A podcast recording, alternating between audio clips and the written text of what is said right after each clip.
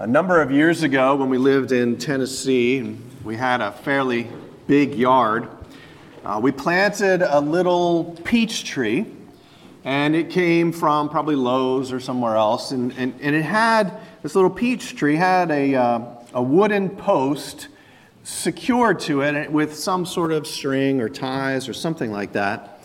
And we went out and we planted it in the backyard, and we actually put a little garden there with some carrots and some other things. I don't remember what.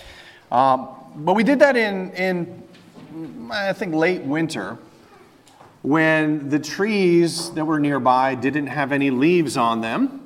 And when the sun was in a different place than it would be later in the summer when things were supposed to be growing and all.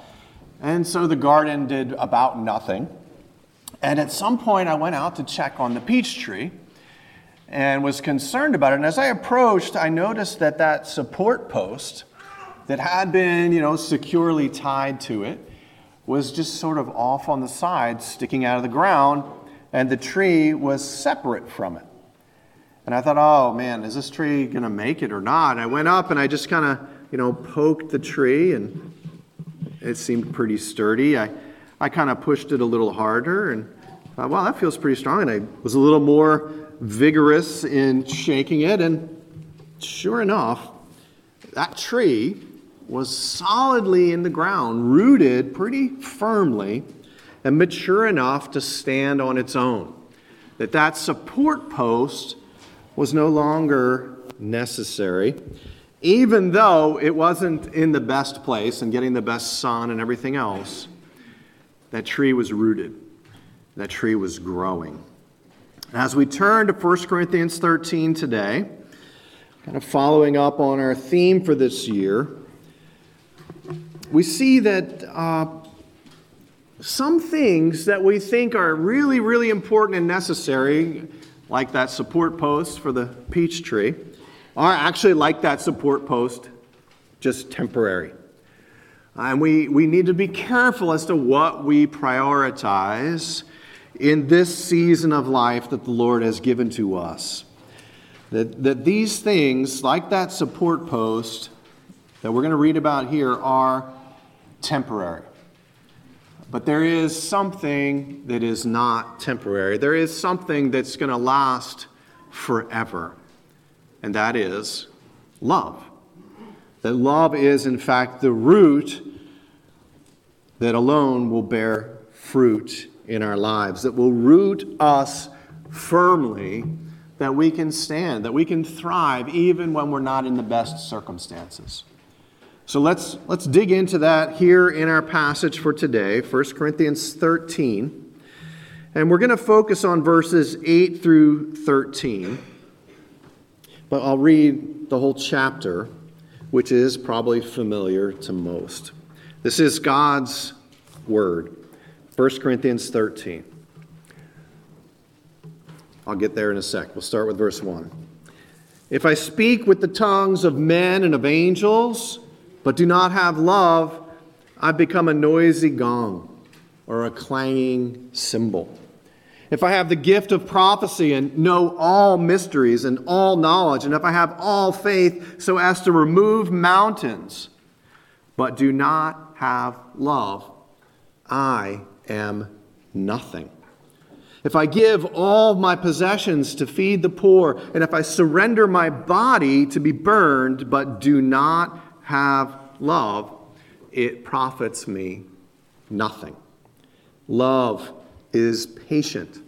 Love is kind and is not jealous. Love does not brag and is not arrogant, does not act unbecomingly. It does not seek its own, is not provoked, does not take into account a wrong suffered, does not rejoice in unrighteousness, but rejoices with the truth, bears all things, believes all things, hopes all things, endures all things.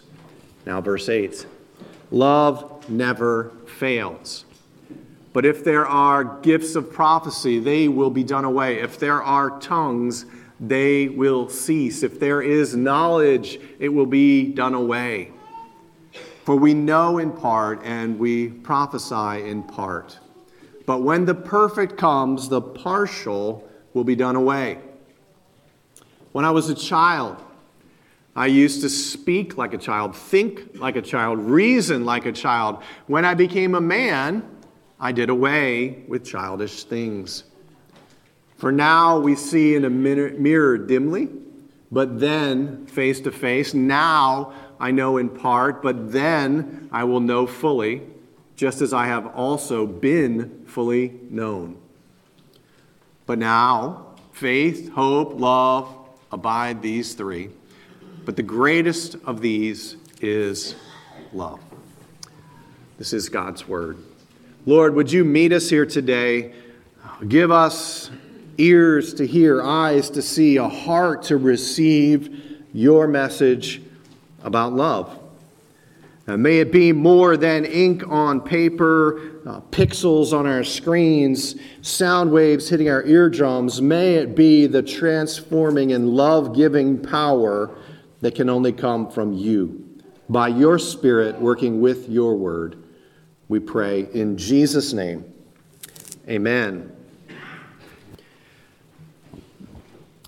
Most of us, probably here in this room, think of 1 Corinthians 13 as the love chapter. There, I just heard it down here, right? This is the love chapter. It is very common at wedding ceremonies, especially verses 4 through 7 or so, sometimes the whole chapter, but very often verses 4 through 7 get read in wedding ceremonies. I don't know if you ever thought about it or not, but when the original people receiving this letter in Corinth from the Apostle Paul received it, they probably were not thinking about weddings. In fact, one commentator, I think, puts it really well. He says, When the Corinthians first heard these words, they would not have thought, Oh, how sweet! What beautiful, inspiring words. He says they would have received Paul's words as a verbal spanking. Ouch! The repentant might pray, God, forgive us for being so unloving. The way we are acting is ugly, but the way of love is beautiful. It's not inappropriate for a wedding ceremony, but it is, in its original context, for the church, for God's people gathering together. That's who most needed to hear this and probably still do. Look at verses 1 through 3. They, they, they vividly emphasize the nature of love with respect to things that we think of as kind of a religious, churchy stuff. About, you know, our, our words. It talks about our good deeds it talks about our sacrificial acts of worship. This is very much about religiously type things as we usually think about them. But Paul's saying that without love, that's all useless.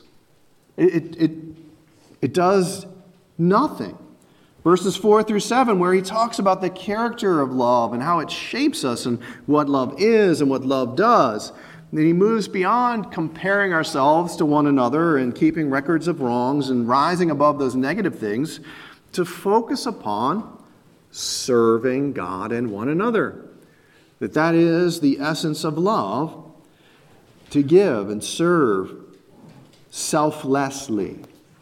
But then he gets to the part we're mostly going to focus on today here in verses 8 through 13 which I didn't communicate to the AV team very well, which is why the rest of the chapter wasn't on there. Uh, and this was, but this is our main focus, verses 8 through 13, where, where the emphasis is on uh, transitions from the, the present, kind of how we need to live and love and what love looks like and all of that, to the future. Making this connection between where we are now and the importance and priority of love to where we will be one day. That we would value what God values and not lose sight of what will always be most important. And that is love. It is forever. Look at verse 8. Love never fails. The ESV translate that as love never ends. Uh, the church in Corinth had a lot of issues, and one of them that this portion of Scripture Paul is dealing with is that, that they valued things that were temporary. They valued the spiritual gifts and were puffing themselves up over, I have this gift and you don't, I'm better, and those kind of things. They had this wrong priorities. And that's why this chapter here, this love chapter, is right between the discussion in chapter 12 of spiritual gifts and how everyone has them in the church and how they're to be used for the common good and how they all come from the same source. Paul then ends the chapter, verse uh, 31 of 1 Corinthians 12, saying, I'll show you a still more excellent way, beyond even the spiritual gifts, to say this is the way of love. And then in verse chapter 14, he talks about how they were abusing the spiritual gifts and using them chaotically in their church gatherings. And so the, the context is firmly here for us as God's people. It's, it's not inappropriate to take the things we learn from here and apply them in our marriage. And would that every one of us loved our spouses the way Paul describes in verses 4 through 7, right? That we all would love each other in those ways, not just in our marriages, but as parents, as children, uh, you know, as employees, as students, in every context, right? And there's a very important lesson for us as we focus on being a community that this year, especially, we're trying to emphasize will be known by its love for one another. That was our message a couple of weeks ago. And so let's, let's explore the implications of, of that truth that, that, that love never fails and that so much of what we think is important is actually temporary. We're going to do that by looking at now and then. Now and then. First, uh, what in this passage is Paul talking about? Uh, what describes now in this present age that we're living in, the same age that the church in Corinth was living in. What is now? Well, first of all, now is, the, is a time of neediness. Now is the time when we are needy. Look at verse 9. We know in part and we prophesy in part. Right? That we don't have the whole, we have a part. What does that mean? That means that we're needy. If you don't have the whole, you are missing something. And what are we missing? We, we're missing knowledge. We have a partial knowledge now. We have a, a partial understanding of the future as God reveals it through the prophets. We don't have the whole picture. We don't know for any of us what's going to happen tomorrow. We know general themes of the future of all of humanity and the world, right? but it's only a part knowledge. Uh, we divide over how things are going to happen at the end times, right? There's people who think it's going to happen this way and this way and this way. We know in part.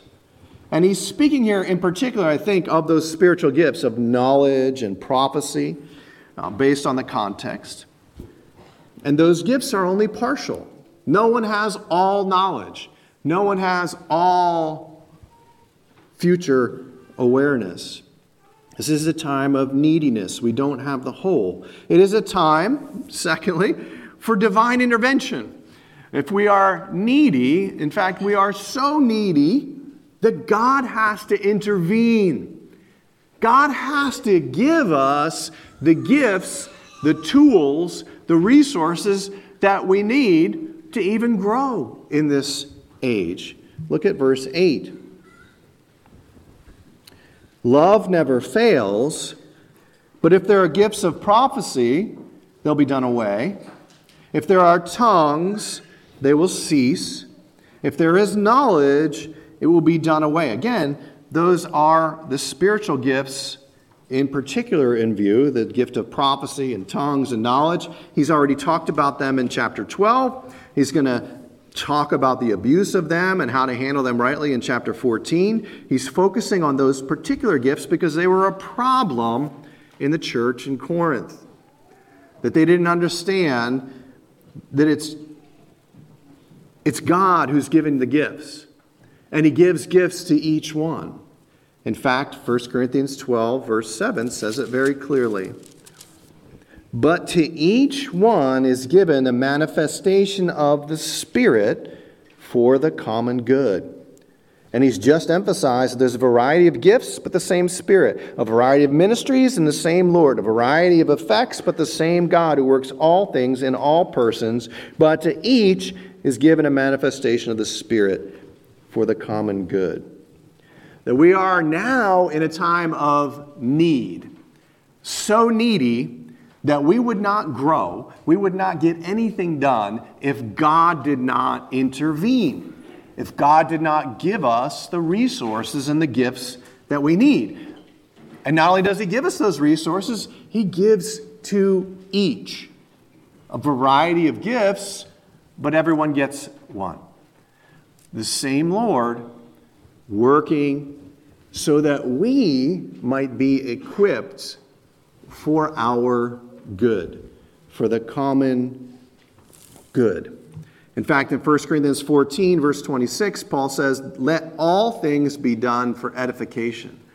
But to not lose sight of the fact that we are needy and God intervenes with the gifts and the tools, not that we would then be puffed up and feel really good about ourselves and our gifts and how much better we are than them and that and that kind of thing, but that we might edify one another, that we might build each other up, strengthening one another, supporting one another. In a sense, we're all kind of together becoming one of those posts that is banded to the tree that we all might grow until the time when the post isn't necessary anymore. That together we strengthen one another.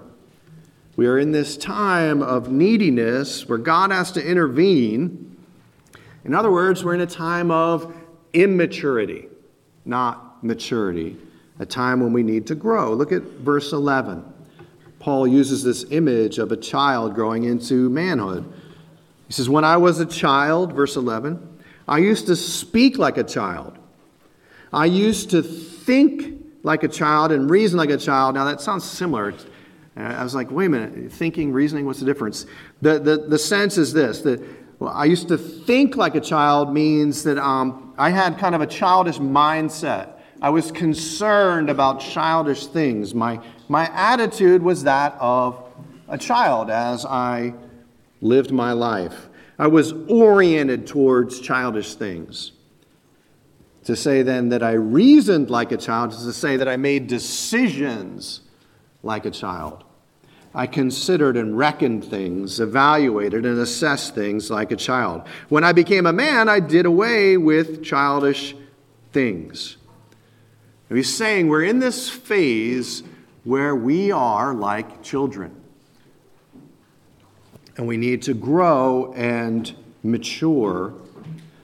The church in Corinth, when they, when they didn't get it, when they didn't understand the role of gifts, you know, They were essentially like toddlers, two, three, four year olds, right? Fighting over whose toy is better. You know, you got the toddler with the, the xylophone thing on a string. You know, one of those, it's got the four wheels and a xylophone, and you pull it, it's like ding, ding, ding, ding, ding, ding, ding, ding.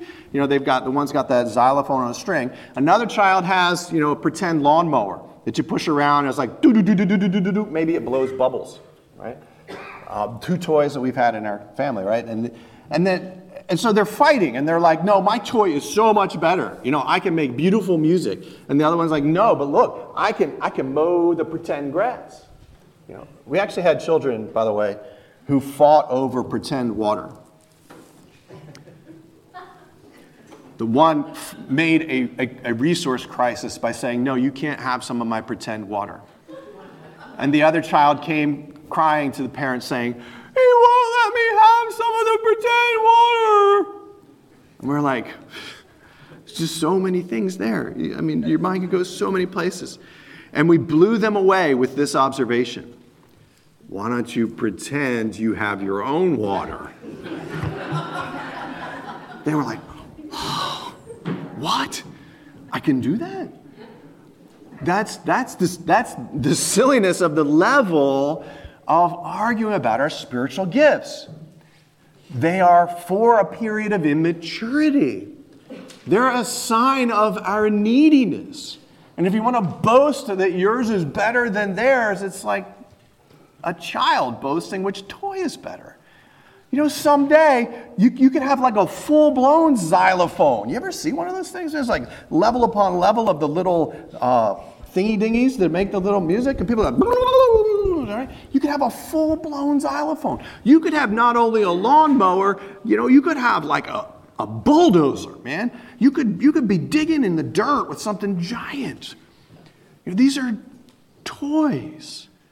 They're a sign of our immaturity, and it's understandable that we struggle with that because that's who we are.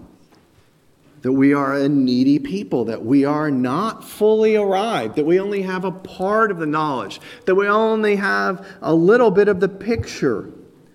We don't see, not only do we not see the future clearly, we only know in part and we prophesy in part, right? We only have a, a little bit of the future. We don't understand ourselves fully. We see ourselves, as Paul puts it here, kind of indirectly and, and kind of in, in a mysterious way. Look at verse 12.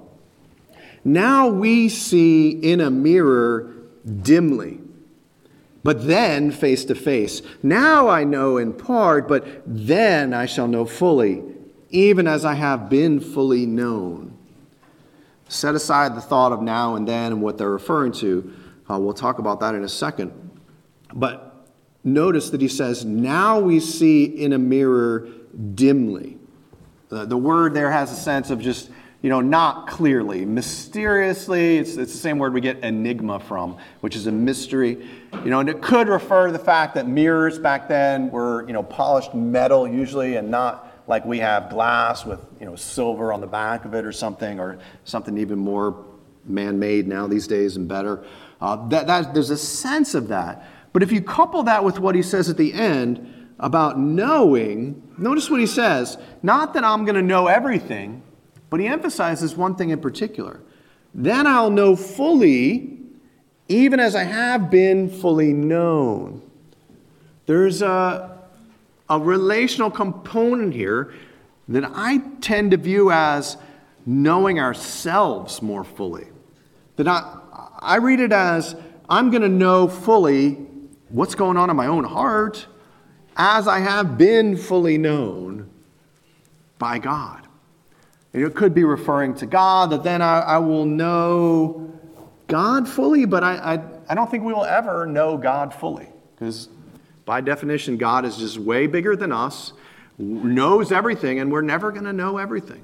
We're never going to be God. So I take it as really what's in view here is this sense of we don't know ourselves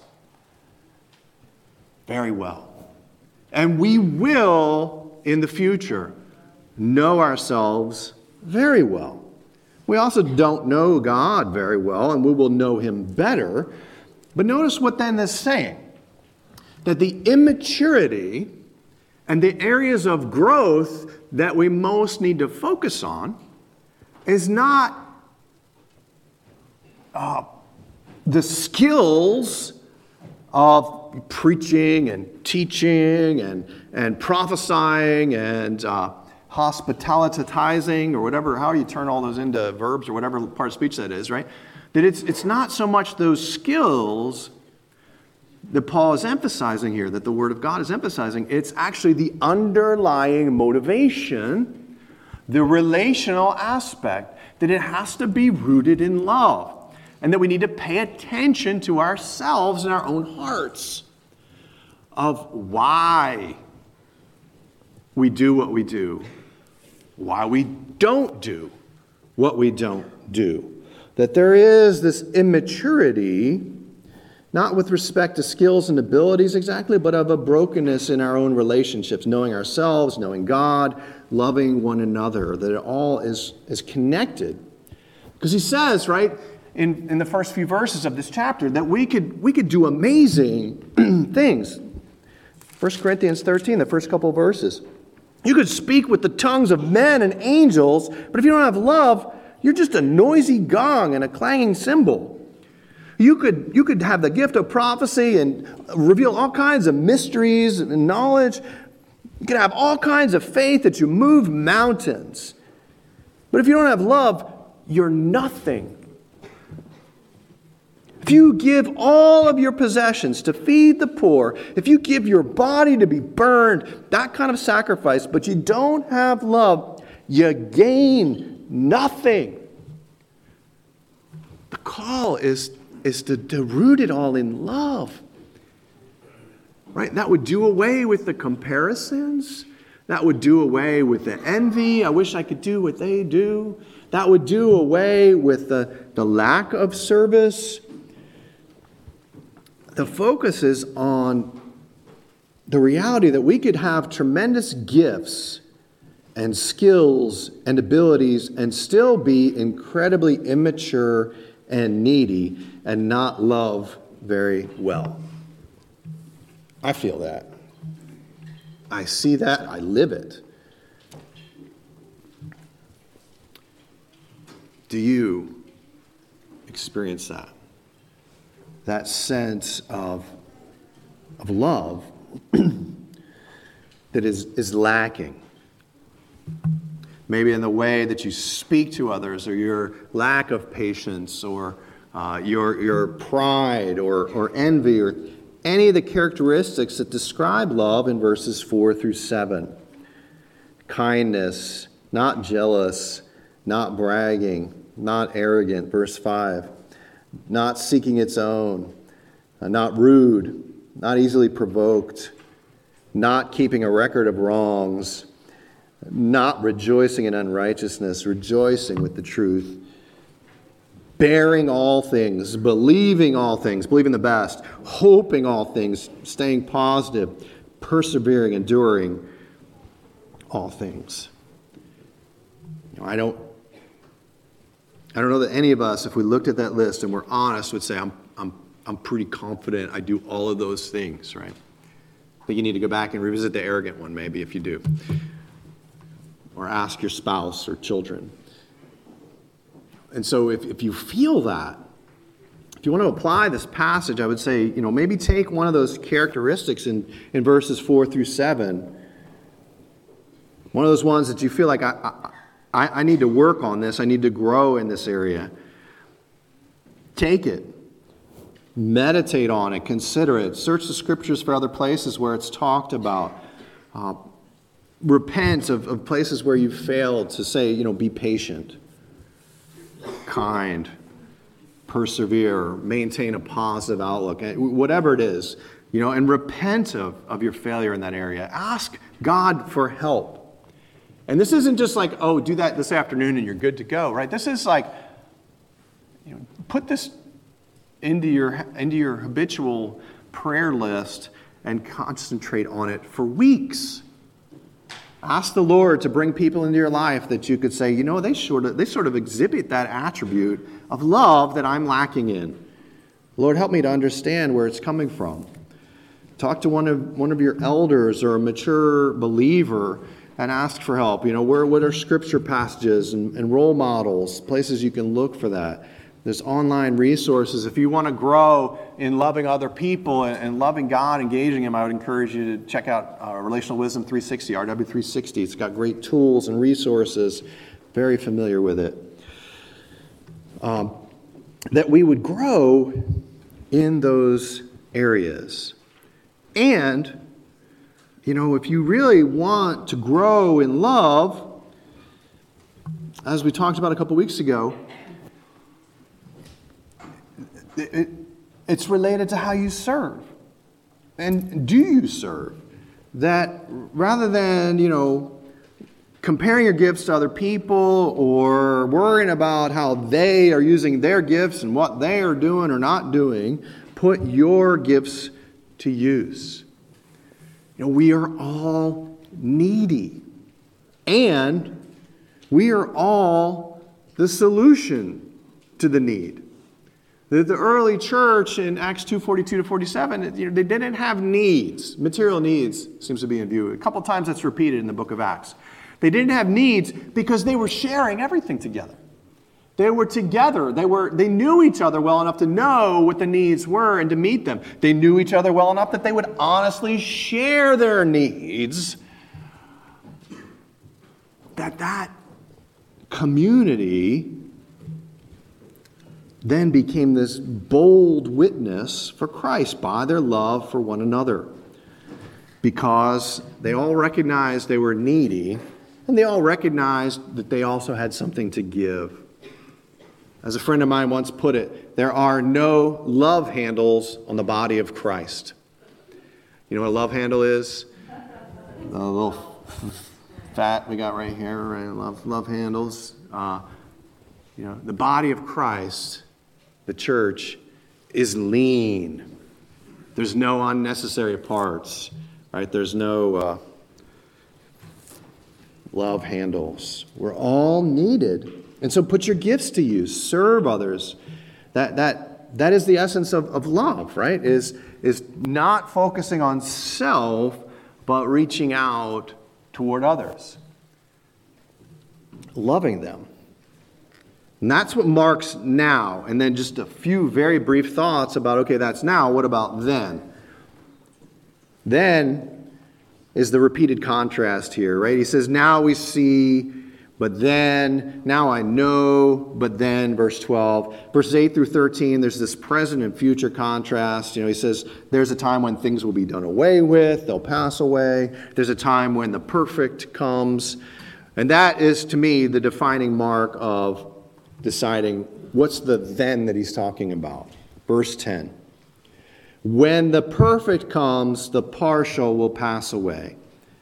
There's debate about how you understand that. A lot of people would say, well, the perfect is the, the Bible being all put together and everything. And I, I think that's a pretty weak argument. Um, if you look at what's happening here, it could be some people say it's the maturity of the church when the church is you know mature and growing, and I'm like, when is that going to happen? That's that. We're all going to be immature forever. We're going to need spiritual gifts. Uh, so the third view, the one that I think is, is, is in line with the scripture as a whole, is that it's when Christ returns. That when, as Philippians 1 talks about it, when he who began a good work in you brings it to completion, which is at the day of Christ.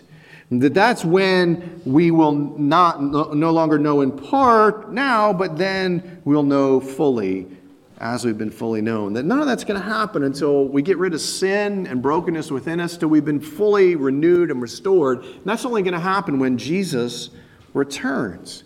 We're going to get it then. We'll understand then. That's the time when he says in verse 13, right? The greatest of these is love. That faith, hope, and love abide, but the greatest is love. That, that love is the one that's going to last forever. That love is the thing that roots us. Everything else is the temporary supports.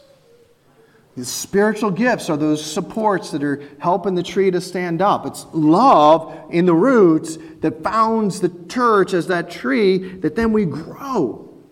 If you, if you don't have love in the roots, you're going to topple over. Or you're going to have to have that post attached forever. And that's not what's going to happen. That's not how things are going to go. The only thing that's going to have us standing upright is love. It is the root. The gifts are temporary. What matters now is love. And it's going to matter into the future. Jonathan Edwards said, What makes the church like heaven?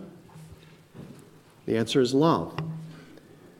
That it is as we love one another, Jesus put it this way, right? That the world will know we're his disciples. It's as we love one another that the future is entering in now. It's as we love one another that we are being grounded and founded to grow up fit for heaven. if you're struggling, in other words, if you're struggling now to love other people, to love God, you're going to be super uncomfortable in heaven. Because that's going to be the thing that carries on.